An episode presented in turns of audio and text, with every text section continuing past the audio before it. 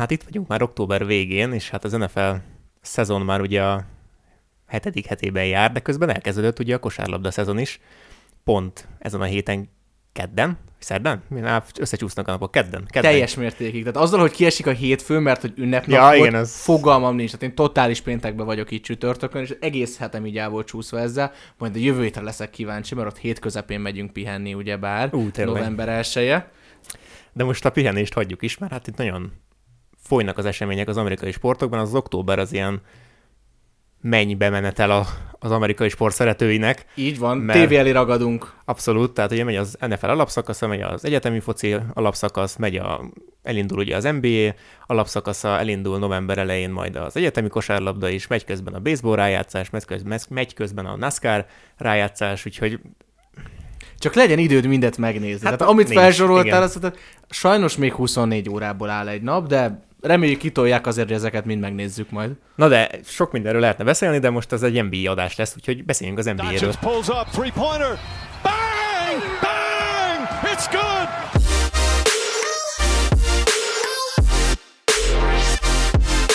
Egy rövidebb adást szerettünk volna most így összehozni, mert... A végén kiderül, hogy sikerült-e. Igen, mert azt érezzük, hogy azért tudunk itt napokat, naposszat beszélgetni, főleg ha minden csapatot is felvezetünk itt a 2023-24-es szezonra. Úgyhogy ilyen kétperces ilyen szösszenetekkel készültünk minden csapathoz, hogy tényleg ha valakinek akár új az NBA-ben, akár ö, most szeretne egy gyors összefoglalót kapni arról, hogy jaj, hogyan is állnak a csapatok, mire is számíthatunk itt az alapszakaszban, akkor kapjon egy ilyen gyors összefoglalót, és gyorsan meg tudja hallgatni, és tényleg up-to-date válni a legfrissebb információkkal minden csapattal kapcsolatban, illetve, hogy egy kis játékot is belevigyünk, megnéztük az úgynevezett over-under tippeket, a, hát nem is tippeket, de hogy otcokat inkább a fogadóirodáktól, itt a FanDuel nevezető amerikai fogadóirodát használtuk. Az over-under ugye azt jelenti, hogy a, azt a számot adják meg itt, például Milwaukee esetén, az első csapat a Milwaukee lesz, akit majd kibeszélünk, 53 és fél volt az over-under, ez aki nem, nincs annyi, nem annyira jártas a fogadásokban. Ez azt jelenti, hogy a, ez a fogadóiroda azt tippeli, hogy ö, vagy 53 mérkőzést, vagy az alatt fogna nyerni az alapszakaszban, a Milwaukee vagy pedig 53-nál többet, tehát az over azt jelenti, hogy 53-nál többet, az under pedig 53-at, vagy annál kevesebbet, és nyilván mi ezt most megtippeljük, és majd jövő áprilisban meglátjuk, hogy nyilván évközben is látjuk, hogy hogyan alakulnak a, az eredmények, de majd jövő áprilisban meglátjuk ennek az eredményét. És hát itt a keleti konferenciával fogjuk az első hatásban elkezdeni, majd jön egy nyugati adás is, de először haladjunk szépen jobbról balra, igazából a térképen. Igen, mert a keletről nyugatra már nem. Igen, jobbról balra. És hát kezdjük is a tavalyi, hát az alapszakaszt a keleti konferenciában megnyerő Milwaukee bucks Ugye a rájátszásban nem jutottak már olyan sokáig, leginkább ugye Jannis sérülése miatt, de voltak itt változások a keretben, és hát annyit írtam itt náluk össze egy ilyen nagy ilyen headlineként, hogy Freak Time, ahogy szeretnék magukat nevezni is, ugye a Greek Freak Janis személyében, illetve ugye Dame Time Damian Lillard személyében. Ugye, hogy legutóbb találkoztunk, akkor mi beszélgettünk, hogy hova is igazolhat, vagy cserélhetik el Damian Lillard. Végül ugye egyébként nagy meglepetésre ez a Milwaukee Bucks lett. Sok változtatás történt emiatt a keretben, leginkább a Drew holiday a távozása, ez szerintem nagyon nagy vérveszteség, főleg a védekezés szempontjából, és sok csapat egyébként simán ö, kiemelheti majd, vagy fókuszálhat jobban támadásban Liládra, aki egyébként védekezésben nem annyira erős, főleg egyébként a guard heavy csapatok, ilyen például a legnagyobb rivális valószínűleg itt ebben a konferenciában a Boston Celtics, Úgyhogy ilyen szempontból ez nem, felt, nem biztos, hogy jól járt a Milwaukee, de az alapszakaszról beszélünk most jelen pillanatban, és hát az over ahogy említettem náluk 53 és fél, és én azt tippelem, hogy itt ők több mérkőzést fognak nyerni, mint 53. Tavaly ugye 58-al nyerték meg az alapszakaszt a keleti konferenciában, és hát igazából gyengébb nem lett ez a csapat összességében. Nyilván fontos, hogy Chris Middleton hogyan tehát hogy egészséges tud-e maradni, mert az elmúlt két szezonban ez nem igazán sikerült neki, és a playoffban ez nagyon sokat számított ebben a csapatban, nyilván Janis sérülése is, és hát ugye úgy tűnik, hogy Janis mégis maradni fog, mert hát három éves hosszabbítást kapott két héttel ezelőtt, vagy egy héttel ezelőtt. Ez valószínűleg annak is köszönhető, a Lillard érkezése, úgyhogy valószínűleg Antetokounmpo is, is boldog, új edző érkezett, ugye Adrian Griffin is és teljesen új védelmi, illetve támadó sémákat fog ezzel behozni, de érdekes, hogy Terry Stotts, aki ugye az egyik fő asszisztense volt, pár nappal ezelőtt felmondott, úgyhogy lehet, hogy ott a, az edzői stábban is lehetnek kérdések. Közben látom, hogy lejár a két percem, ez nagyon nagy nyomás helyez rám egyébként, hogy két perc össze kell foglalni. Aki kitalálta, hogy indítsuk a stoppert. Igen, de hát jó, jó egyébként, mert már simán túlhúztam volna. Lényeg a lényeg, hogy védekezés szempontjából gyengébb lesz szerintem ez a Milwaukee, ez a playoffban főleg ki fog derülni, de itt az alapszakaszban Lillard, Middleton, illetve Janis hármasa szerintem tudja a hátukon vinni ezt a keretet, és simán fogják tudni hozni ezt az 53-nál több győzelmet, és simán esélyesek szerintem az első kiemelésre itt ebben a konferenciába, és a kevés bajnok esélyes csapatok közé sorolnám őket. Az egyik oldalon Holiday egy veszteség, a másik oldalon pedig egy óriási nagy ö, behúzott zsák. Itt a Lillard trade-nél beszéltünk arról, hogy mennyire jó lenne akár egy Scoot Henderson-t is a Boston Celticshez hozni, de nem ez történt, hanem a váratlannak köszönhetően Drew Holiday lesz az első számú irányítója, vagy hát Derek White-tal osztozkodva a labdán, az a játékos, aki fölhozza minden egyes éjszaka majd a pályára a játékszert. 57-25-ös szezont követően a fogadóirodák 54 és feles over szabtak ennek a Boston Celticsnek, én viszont magabiztosan overbe sorolom ezt a csapatot. Óriási mozgás volt, Brogdon, Gallinari, Muscala, Smart, Grant és Robert Williams, valamint a Blake Griffin is távozott a csapattól. Itt nyilván súlyosabb és kevésbé súlyosabb játékosokról is beszélhetünk. Holiday és Porzingis pedig a két legnagyobb érkező, akikkel számolni kell. Az, hogy Smart helyett Holiday vagy White, úgy gondolom az irányító probléma ezzel megoldódik Bostonba. Egy biztos kezű ö, veteránnak is mondható, Holiday fogja majd a mérkőzéseken gardírozni az alakulat támadó és védekező formációit. Pritchard jóval nagyobb szerepet fog kapni idén, ez a szerződése is, ami 4 év 30 millió dollárral sokkal nagyobb feladatok fognak ráhárulni, és úgy gondolom több játékperce is lesz. Emellett pedig a magas ember poszton egyértelműen fejlődés Porzingis Williamshez képest, a sérülékenység az egyetlen dolog, ami mindkettőnél konzisztensen fönnáll, így ott nagyon kell vigyázni, de hát már az első mérkőzésen is azért Porzingis bemutatta, hogy ő egy 30 pontot szívesen elővesz a hátsó zsebből. Tatum és Brown továbbra is az egyik legjobb duó az NBA-be, feltéve, hogyha Brownnak a bal kezével sikerül valamit csinálni, leginkább megedzeni. Az, hogy egészséges marad ez a Boston Celtics, és mennyi van még Horfordba, ez azért befolyásolja majd az alapszakaszon kívül a playoff teljesítményüket is, de úgy gondolom, hogy a tavalyi szezonhoz képest most nagyobb esélye van ennek a csapatnak, hogy oda kerüljön a playoff döntőbe, és hogy ezáltal meg is nyerjék ezt. Hát ez csodálatos, majdnem másodpercre pontosan, két perc volt. Igen, mondjuk szerintem olyan szinten lehet hadarni ilyenkor, ahogy csak tud az ember. Végül pedig, ahogy te is zártad, úgy én is zárom. Alapszakasz első-második hely, illetve én úgy gondolom, hogy a Boston az egyik legnagyobb esélyese számomra, elfogultsággal természetesen az NBA idei kiírásának a bajnoki címére.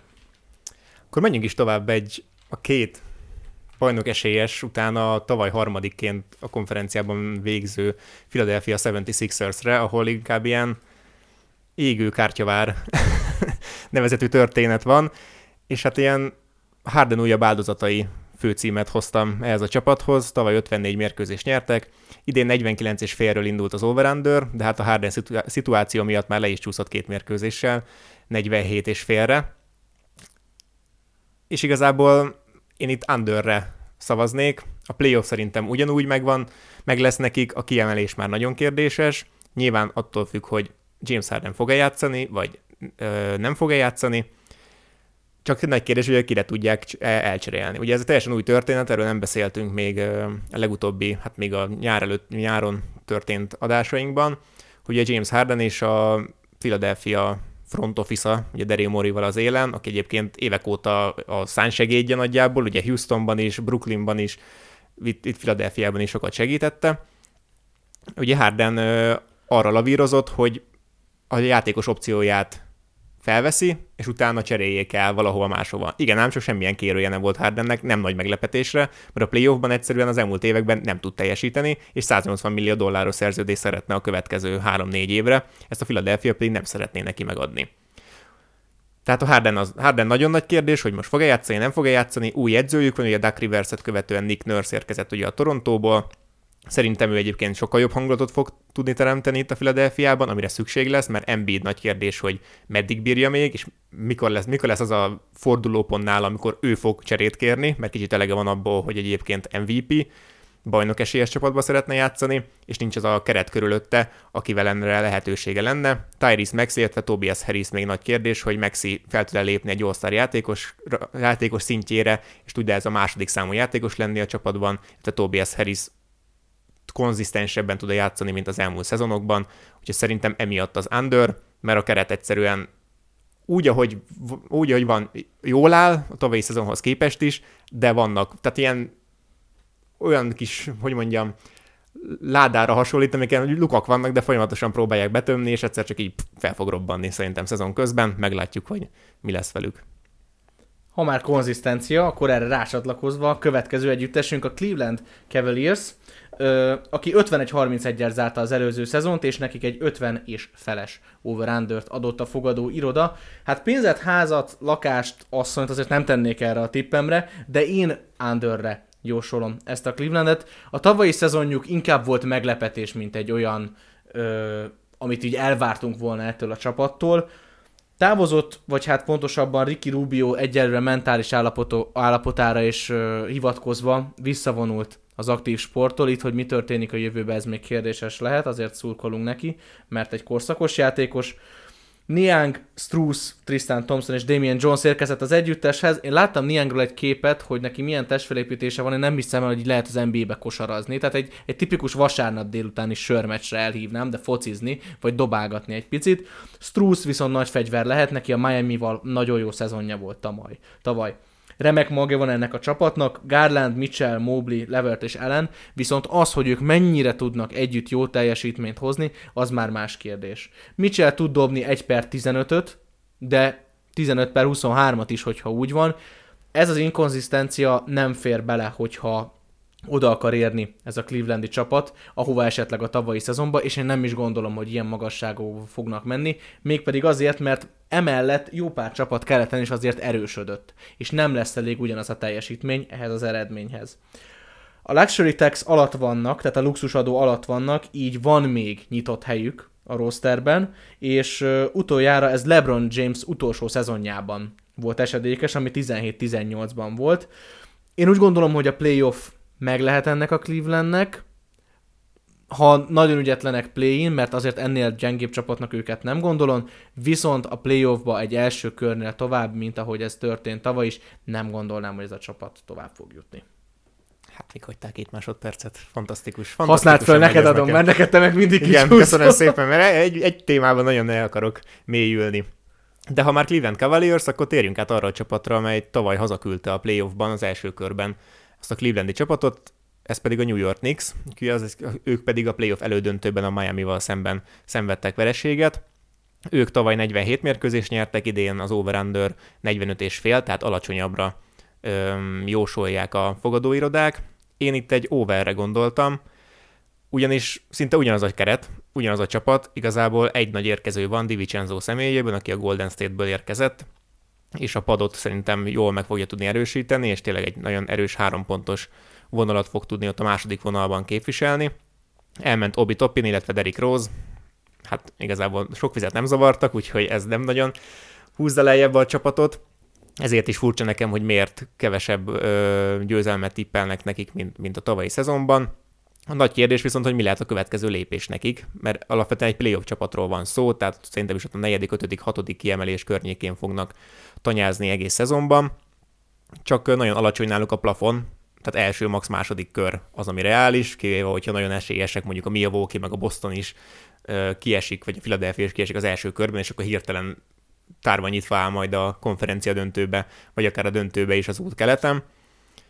Kérdéses, hogy Jalen Brunson tudja a második szezonjában is New Yorkban hozni azt, amit az elsőben. Szerintem tudja. 1-től 8-ig nagyon erősek, tehát a Randall Brunson, RJ Barrett, Josh Hart, Grimes, Quickly, Robinson 7-es, 8-as az, az tényleg egy, egy nagyon erős, csak nagyon középszerű csapat is egyben, tehát sokan szeretnék ezt a, ezt a 7-es, 8-as maguknak. Rendőlnek mindenképpen 100%-osnak kell maradnia, rengeteg boka problémája volt tavaly, és kérdéses, hogy most ők akarnak-e cserélni, rengeteg draftjoguk van, hogy ki, ki, kimozduljanak ebből az állóvízben, ami jelen pillanatban vannak, ugye elbuktak a Donovan Mitchell trade-nél is, a, a Kevin Durant trade-nél is, a Kyrie Irving trade-nél is. Kérdés ez, hogy Carl Anthony Towns fog-e hozzájuk csatlakozni? Szerintem nem, úgyhogy továbbra is maradnak az állóvízben, 45 plusz győzelemnél. Minden másodpercet használj fel, amit tőlem kapsz. Kicsivel megcsúszva. Következő csapatunk a Brooklyn Nets. Itt keletről. A Netset tavaly nagyon szétverték. Össze-vissza, összeállt egyszer egy nagy hármas Harden, Irving, Durant, Kevin Durant, ezután ö, lebomlott, majd maradt Kevin Durant és Irving, majd ez is teljesen széthullott, innen kellett fölállnia ennek a csapatnak, vagy pontosabban összeszedelőcködnie, és úgy gondolom, hogy erre a tavalyi szezon kiváló volt egy egész jó helyezést is el tudtak érni, ahhoz képest, hogy ennek a csapatnak ajándék volt minden egyes perc, amit a playoffban tölthettek, és nem volt elvárás velük szemben, hogy a Philadelphia 76ers együttesét kiejtsék. 37 és fél over kaptak a fogadó irodától, én ezt bőven fölé jósolnám, a tavalyi szezonra rá fognak tudni pakolni egy lapáttal. Érkezett hozzájuk Lonnie Walker, Távozott viszont Seth Curry, Joe Harris és Yuta Watanabe. Itt azért érezhetjük, hogy három pontos szinten csökkent az, amit a csapattól el lehet várni, viszont Ben Simmons ismét játszik, és én nagyon szeretnék látni egy jó Ben Simmons-t. Sokan lehúzzák, sokan nem hisznek benne, én viszont úgy gondolom, hogy tud egy olyan biztos jó pontja lenni ennek a csapatnak, és ki tudja használni a képességeit úgy, hogy igenis el tudja jutatni a Brooklyn a tavalyi szintre, és még tovább is. Dinvidi az utolsó évét tölti a szerződéséből, ahogy már más csapatoknál is a Roomról beszéltünk, itt, itt is lesz azért helye még ennek a brooklyni csapatnak, hogy esetleg all-star szintű játékos, vagy egy jobb ö, játékos tudjanak igazolni. Ebben az évben én egy összeállást érzek ebbe a csapatban, még jobban, mint tavaly, és ha Michael Bridges meg tudja lépni, hogy all-star szintre lépjen, ami teljes mértékig egy úgy gondolom vállalható predikció úgy előre, akkor úgy gondolom még akár egy Most Improved Player díjat is be tud húzni. 26,1 pontot átlagolt meccsenként, és ugye ez csak az a 36 mérkőzés, ha jól emlékszem, amit ott töltött a csapatnál. Az előtte a Phoenixi nem, szá- nem számítjuk bele. 27 pontosabban 27 meccsen, és 47,5%-kal célzott. Ha Bridges meglépi az All-Star szintet, akkor a Brooklyn is meg fogja lépni a tavalyi szintjüket. Szerintem elértünk itt a keleti konferenciában oda azokhoz a csapatokhoz, akik így nagyon ilyen egyben állnak. Tehát van a középmezőny, tehát van két-három csapat, aki tényleg így vezeti a konferenciát, és van tíz másik, akik így a középmezőnyhöz, illetve az alsó házba tartoznak, és ott igazából így bárkinek esélye van oda a 6., 7., 8., 9. a play-in helyekre is odaérni szerintem. Úgyhogy itt a Brooklynnál el is érkeztünk ezekhez a csapatokhoz, és a következő csapat az Atlanta Hawks is. Ilyen, akik tavaly ugye tökéletes 50%-os egyensúlyban. Kinek tökéletes ez? végeztek a szezonban 41-41-el, az over az idén 42 és fél. Szerintem ez over lesz, mégpedig azért, mert itt a második évében a Dejante Murray Trey Young backcourt sokkal jobban össze fog tudni szokni.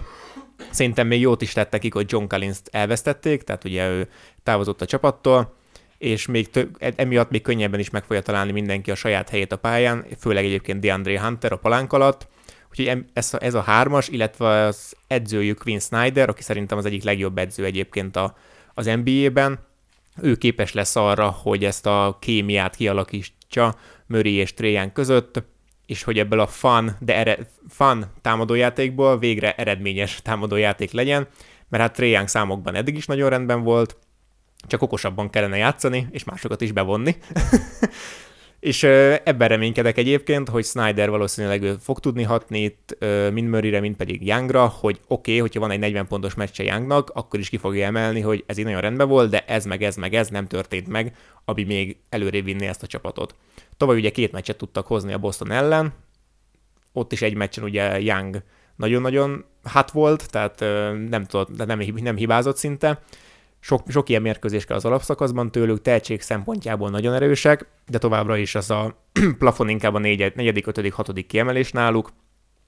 Okongwu a védelemben, illetve AJ Griffin a támadásban, kaphat nagyobb szerepet a rotációban, és hát AJ Griffin mindenképpen kihasználhatja a már említett Dejante Murray és Trey Young kreativitását is a támadó oldalon. Két évvel ezelőtt ugye konferencia döntőztek, tehát abszolút bennük van a magasabb szintre lépés, és ebbe a középmezőnyben a Hawks érzem azt, aki tényleg azt a következő lépést is tehetség szempontjából, illetve az egész támadó struktúrájuk szempontjából meg tudják lépni az idei szezonban. Aki viszont szerintem vissza fog csúszni, jóval a tavalyi szezonhoz képest, ami nem volt, nem kisebb feladat volt, mint az NBA döntő, az a Miami Heat csapata, akik 44-38-al zárták az alapszakaszt, és rájuk egy 44 és feles over kaptunk, én itt azért alálőnék ennek, szerintem nem lesz meg ez a győzelem szám. Távozott a csapatból Struss, Gabe Vincent, Oladipo és Zeller, Ebből a négy játékosból kettő rendkívül fontos eleme volt a hitnek, volt egy Zeller, aki be tudott állni és hozzá tudott tenni, Oladipo viszont továbbra is sajnálatos módon süllyed lefele. Akik érkeztek, Thomas Bryant, Denverből egy bajnok játékos, de hát ő azért elég rendesen padozott. Josh Richardson és James Jackass Jr., aki vessük össze az érkezőket és a távozókat, nem egy szint ebből a szempontból. Damien Lillardért nem sikerült odaérniük, nagyon sokat kért érte a Portland. Elbukták a döntőt egy négyre, látszódott, hogy ez a Miami csapat elfáradt, elfáradt, mégpedig azért, mert nem voltak konzisztensek, például a három pontos vonalról. Az alapszakaszban 27-ek, a play pedig elsők voltak. Nem lehet NBA-t nyerni a mai ö, kosárlabda világban úgy, hogyha nem vagy konzisztens, ezt a Denver Nuggets csapata is bemutatta, aki az volt, és végig egy fix játékkal bemenetelt a döntőbe, és ott meg is mutatta, hogy ehhez csak egy őrült szerb lómániás szükséges, hogy gyűrűt nyerjen az ember. Tyler Hero felépült, így jóval több feladat fog rávárni, főleg Struss és Gabe Vincent ki e, távozása miatt. Ő ugye csuklótöréssel összvisz egy playoff meccsen lépett pályára sok pénzük van viszont, amit költhetnek, hogyha a 37 éves Kyle Lowry-t elengedik, akinek lejár a szerződése, itt egy 29,5 millió dolláros helyről beszélhetünk, ezen kívül kettő darab elsőkörös pikjük is van, amiből még gazdálkodhatnak, és a pickswapokon túl pedig olyan úgynevezett trade exceptionjeik vannak, aminek köszönhetően vagy egy nagy szupersztárt, vagy két közepesebb szupersztárt azért még tudnak igazolni a Miami Heatbe. Mindemellett én úgy gondolom, hogy nem fogja tudni hozni a Heat a tavalyi teljesítményt, ehhez most idén nem lesz már elég Jimmy Butler. És már a Hawksnál ugye arról beszéltünk, hogy tökéletes 41-41-el zártak, ilyen volt a Toronto Raptors, Raptors is a tavalyi szezonban, de náluk viszont az over az egy 36 és feles, tehát Vegas nagyon alábecsüli szerintem ezt a Torontót, és én overre tippelném az ő szezonjukat. Ugyanis alapvetően a keretben nem sok változás történt. Fred, Fred Van Vliet ugye távozott Houstonba, de helyette jött a friss világbajnok Dennis Schröder, aki szerintem alapvetően ugyanazt a játékstílus, ugyanazt a játéktudást képviseli, mint Van Vliet. Érkezett ugye Grady Dick, a legjobb nevű játékos a ligában a draftról, úgyhogy három pontosokban mindenképpen erősebbek lesznek, és szükségük, szükségük is lesz rá, ugyanis tavaly csak 28-ak voltak effektív mezőny százalékban, tehát nem volt jó dobójuk, ez Grady Dick ezt, ezt a hiányt pótolhatja. Ugye Pascal Siakam továbbra is egy olyan játékos lehet, aki playoffba jutó csapatod, aki köré playoffba jutó csapatot tudsz építeni, a playoffban nyerő csapat az már egy másik kérdés, ez nem valószínű, ezért én inkább őket ide a play-in környékére 6., 7., 8. kiemelésre hoznám. Ugye új edző van náluk, Darko Rajakovics személyében, aki egy NBA újonc vezetőedző, szerb edző, aki a Memphisben volt egyébként előtte ilyen átmeneti edző, és elvileg jó játékos fejlesztő hírében áll, amin a Torontónak mindenképpen szüksége van, hiszen a, bajnoki, a Kawhi féle bajnoki cím óta igazából próbálnak építkezni, de annyira nem estek vissza, mint egy Detroit, egy Orlando, tehát hogy inkább ugye a középmezőny csapatait képviseli továbbra is, bár kérdéses, hogyha esetleg ez a szezon nem úgy sülne el, mint ahogy én tippelem, hanem inkább, hogy Vegas gondolja, ez a 36 és feles over-under, akkor mi lesz Sziákammal, ő is esetleg trédet fog kérni, és mit kaphatnak érte, és akkor esetleg teljesen leépítik ezt a torontai csapatot, és akkor teljesen rossz lesz a tippem, mert abszolút under fognak végezni. Tehát a nagy kérdés az, hogy same old same, tehát hogy előre vagy hátra fog ez a torontói csapat indulni. Kérdéses nyilván, hogy Fenwick távozása után most tényleg Dennis Schröder fogja felhozni a labdát, vagy esetleg Scotty Barnes. Van egy-két kérdés, de igazából sok minden nem változott Torontóban. Az overre tippelnék 36 és félnél. Van még csapat, ahol nem változott semmi, szintén pirosba bújtak ők is. Ez nem más, mint a Chicago Bulls együttese, akik már nem tökéletes, hanem negatív mérleggel zárták a tavalyi szezont, 40-42-vel. Náluk 37 és fél az over-under, én itt alá tippelek, mégpedig azért, mert ez a csapat semmiben nem változott, és annyi történt, hogy például Patrick Beverly elment, és áttette a székhelyét Philadelphiába. Vannak nagyon jó fiatal játékosaik, viszont Lonzo Ball nélkül ez a csapat nem fog tudni előrelépni, őt viszont ebben a szezonban végig ö, nélkülözniük kell. Caruso egy nagyon jó fiatal védekező játékos, vele a liga ötödik legjobb védekező csapata volt ez a Chicago Bulls a tavalyi szezonban, viszont nála a támadás, és itt szintén az, hogy most konzisztencia, hogy ismételjem önmagamat, ez nem egy olyan dolog, ami, amivel tud számolni egy Chicago-i stáb. Derozán maradjon, Derozán menjen. Ez egy nagy kérdés, ugyanis vele óriási helyet lehet megtakarítani a csapatnál, ahova lehetne igazolni. Ő az utolsó évét tölti, és egy négy év 179 milliós szerződésre lenne lehetősége, hogy egy ilyet megkössön. Amennyiben viszont ezt nem kötné meg, azzal a már említett nagyobb cap space-re lenne lehetősége a Bullsnak, és el lehetne kezdeni megint építkezni.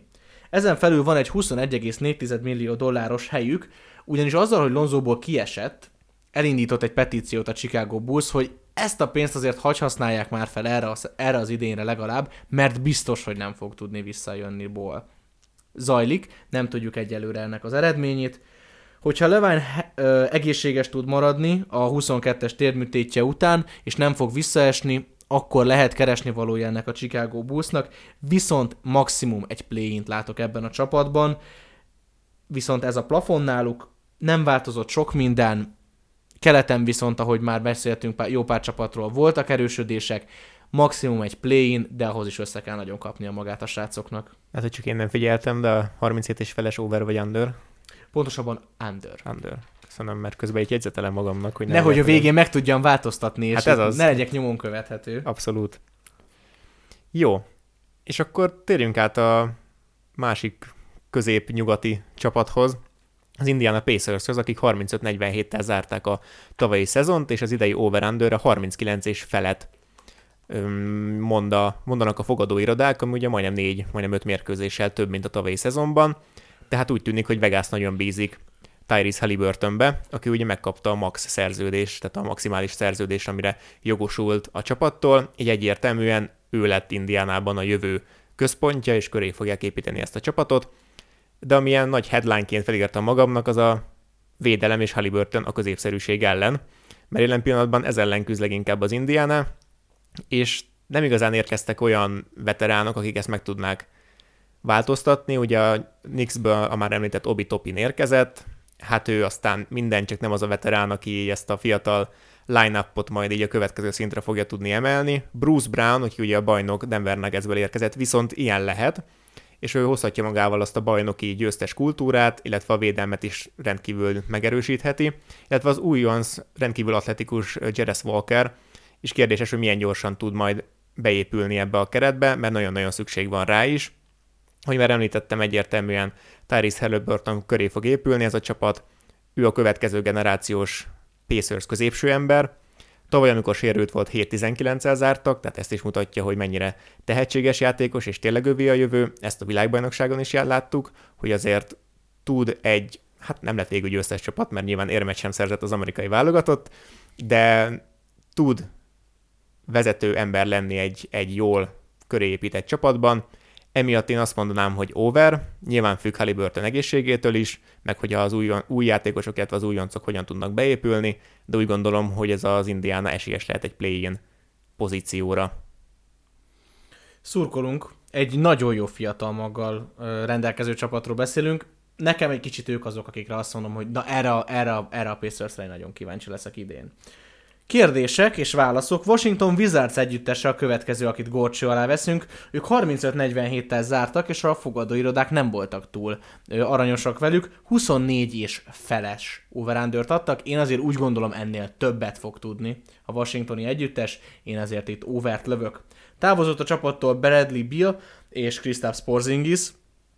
Mind a kettő felborította az NBA-t, három csapatos trédek össze-vissza. Mondhatjuk azt is, hogy Chris Paul is távozott a Washington Wizards együttesétől, de Fél hát percet ő... játszott, ja nem is játszott. Nem is játszott, tehát ők még Washingtonba el se vitték, tehát föl se szerintem a repülőre. Érkezett viszont Jordan Poole, Tyus Jones, Danilo Gallinari, Landry Shamet, Mike Muscala és Bilal Koulibaly, aki ugyanarról, a, ugyanabból a csapatból, nem is egyetemről érkezett, mint Viktor Wembanyama. Ezt az egyik adásban sikerült már szépen kimondanom, de most nem, nincs itt előttem, így nem biztos, hogy fel tudom olvasni, de valami Levalois volt a vége, azt tudom, gyönyörű franciásan.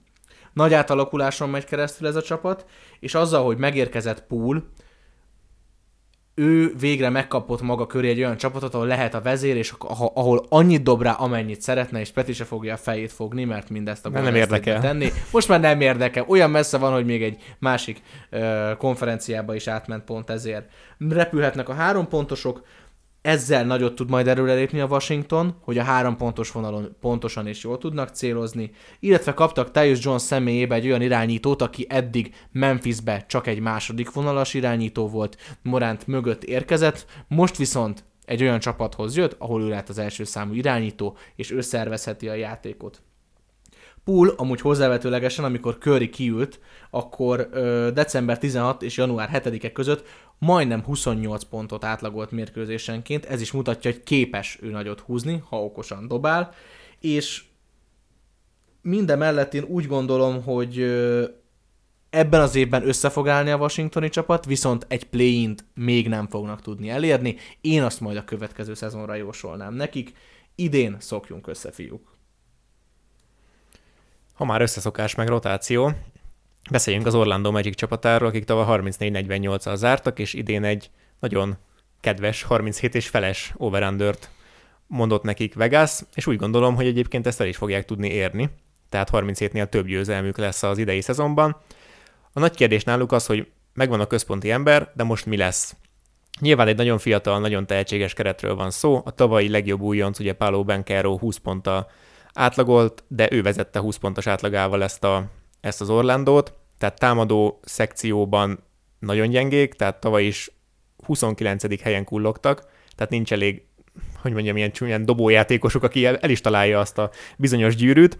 Védelemben egyébként elég, egészen szolidak voltak, csak kérdésről ki az, aki fel tud lépni Benkeró mögé második pontszerzőnek. Benkeró viszont szerintem nem fog tudni 20 pontnál nagyon sok, tehát nem lesz ilyen 30-35 pontos átlagoló játékos, ezt láttuk az egyetemen is, a, a Duke-on, de Franz Wagner, ha már ugye friss világbajnokok, ugye Schröderrel közösen irányították azt a német csapatot, akik ugye megnyerték a nyáron azt a bizonyos világbajnoki címet, és Wagner szerintem föl fog tudni lépni második pontszerzőnek ebben a csapatban. Leginkább a, a guard pozícióban kell kitalálniuk a rotációt, hiszen ott van Franz Wagner, ott van Cole Anthony, ott van Markel Foltz, ahelyett, hogy, tehát, hogy olyan rotációt kellene kitalálniuk, ahol mindenki annyi percet kap, amennyit érdemel is, és nem pedig ez a, ahogy szokták, hogy jaj, azért mindenki játszol nagyjából ugyanannyit. Hanem... Engedd be a gyerekeket, igen. Igen, tehát, hogy mindenki, tehát a, ne, a, ne, a boldog, tehát ne a játékosok boldogságára törekedjünk elsősorban, hanem inkább a sikerességre.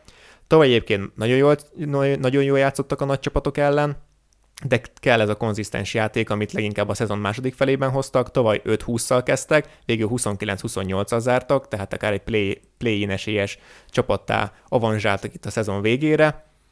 A középső része a konferenciának nagyon zsúfolt, ahogy említettem, hogy ők megcsíphetnek egy play-in helyet, és megláthatjuk, hogy a playoffban egy mérkőzésen mire lehet képes ez a nagyon tehetséges csapat. Ha már tehetséges csapatok, úgy tűnik remek az összekontrázás, pedig egymás jegyzeteik soha nem látjuk az adás előtt. A Charlotte Hornets együttese nagy kérdés mindenki számára. Ők 27-55-tel zárták az idényt, és 31 és feles over jósolt nekik a fogadó iroda. Én ezt fölé lövöm. Elég erősen, és már is sorolom, hogy miért. Jordan eladta az együttest, ez azért nem feltétlen ok rá, de sokan őt okolták, pontosabban ö, kárhoztatták már szinte el, hogy miatta nem megy sehova ez a Charlotte Hornets. Rick Schnell és Gabe Plotkin vették át a csapatot, vették pontosabban inkább meg, itt erről beszélhetünk.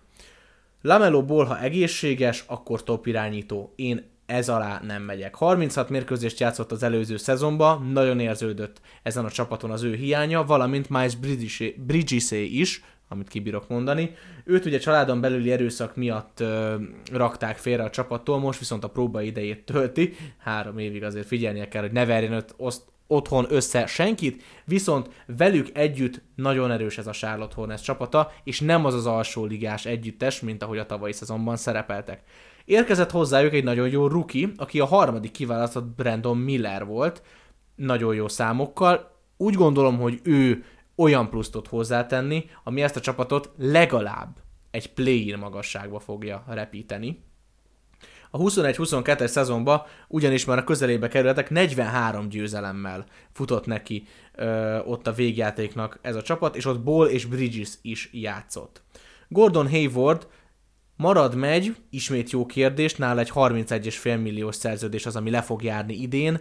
44, 49 és 50 meccseket játszott az elmúlt három évben, nem biztos, hogy ő az, akire fixen lehet számítani ebbe az együttesbe, viszont hogyha elküldik, ahogy az már több csapatnál is felmerült, nagy cap space lesz arra, hogy végre akár egy nagyobb szárt is tudjanak hozni. Ami viszont fejlődni kell, és fognak is így, hogy visszatért Bridges és Ball, az a támadó játék, ugyanis a tavalyi szezonban a tök utolsók voltak offenzív ratingbe. Mindezek mellett én egy play jósolok ennek a Hornetsnek, és nagyon szurkolok nekik, mert potenciál van bennük, tehetség van bennük. Ez az év lesz az úgy gondolom, amikor a play is megvesz. Ha már úgy említettem a guard rotációt Orlandóban, akkor beszéljünk egy olyan csapatról, az egyébként az utolsó csapat itt a keleti konferencia beharangozónkban, a Detroit Pistons, ahol viszont a palánk alatti talentumot kell jobban menedzselniük, ugyanis olyan rotációjuk van, hogy Jalen Duran, James Wiseman, Isaiah Stewart és Marvin Bagley is az ő csapatukat erősíti. Ennyien nem férnek el még két palánk alatt sem, nem hogy egy alatt. Úgyhogy nekik is ezt a rotációt mindenképpen ki kell találniuk, hogyha nem fogják elcserélni legalább a felét ennek a négy embernek. Ők tavaly ugye a legkevesebb győzelmet szerezték 17-tel, az over viszont 28 és fél, tehát majdnem 10 mérkőzéssel többet tervez Vegas velük, velük kapcsolatban, ami nyilván fontos hozzátenni, hogy két Cunningham ugye tavaly 12 mérkőzés játszott csak, tehát hogy nagyon fontos lenne, hogy végre ő egészséges legyen, és végre azt a bizonyos kémiát Jaden Ivy-val kialakítsa a két guard pozícióban, illetve érkezett még egy shooting guard ugye a csapatba, Ausar Thompson személyében, ugye a két Thompson fivér, az egyik ugye Houstonba kerül, a, került, a másik pedig Detroitba. Az ő bevonása is nagyon fontos lett. Védekezésben kellene nagyobbat fejlődniük, ha nem akarnak megint a konferencia utolsóként zárni. Az utolsó ötben voltak mind védelmi rétingben, mind engedett pontokban, mind pedig az ellenfél mezőny százalékban. Tehát ennek a bizonyos négyesnek ott a palánk alatt jobban kellene védeni azt a, azt a hazai palánkot. Érkeztek veteránok a csapatban, Monté Morris és Joe Harris személyében, ők a kultúrát ugye tovább tudják emelni ezt a nagyon fiatal keretben, illetve ugye egy nagyon veterán és sikeres edző vez- fogja vezetni ezt a csapatot idén, Monty, Monty Williams személyében, aki ugye Phoenixből érkezett, két évvel ezelőtt ugye döntőt játszottak, de hát ő nem, nem úszta meg végül azt, hogy nem volt annyira sikeres az a Durant Booker páros tavaly a playoffban, ezért került át Detroitba, de ő alapvetően az ő nagyon játékos központú edző, ezért szerintem fontos lesz itt a fiatal játékosoknak, hogy ő került ide a csapat élére, de én azt gondolom, hogy ez a 28 és fél, ez nagyon sok, ezért én úgy gondolom, hogy ez under lesz. És a legnagyobb kérdés, hogy ideje felnőni Detroitban. Ezzel végére is értünk a keleti konferenciának. Hát igyekeztünk minél gyorsabban összesűríteni itt a fiúkat, ezt a 15 csapatot. Keleti konferencia ezzel letudva, a tippjeink megvannak, kíváncsi leszek azért hogy ezt ki fogja nyerni. Úgy tűnik most már minden sportágban elkezdtünk tippelgetni. Tehát lassan a fogadóirodát hát, is. Hát legyen benne valami izgalom számunkra is. Így van, így van. Hát igen, mert amúgy remélem hallatszódik a hangunkból, és amúgy rohadtul unjuk mindegy egyes adást, amit eddig felvettünk. Nem soká jelentkezünk a nyugati konferenciával, azt ugyanígy végig fogjuk venni, frissen, üdén és vidáman. Addig is mindenkinek jó mesnézést, NASCAR-t, NFL-t, NBA-t, nem sokára újra jelentkezünk. Sziasztok! Sziasztok!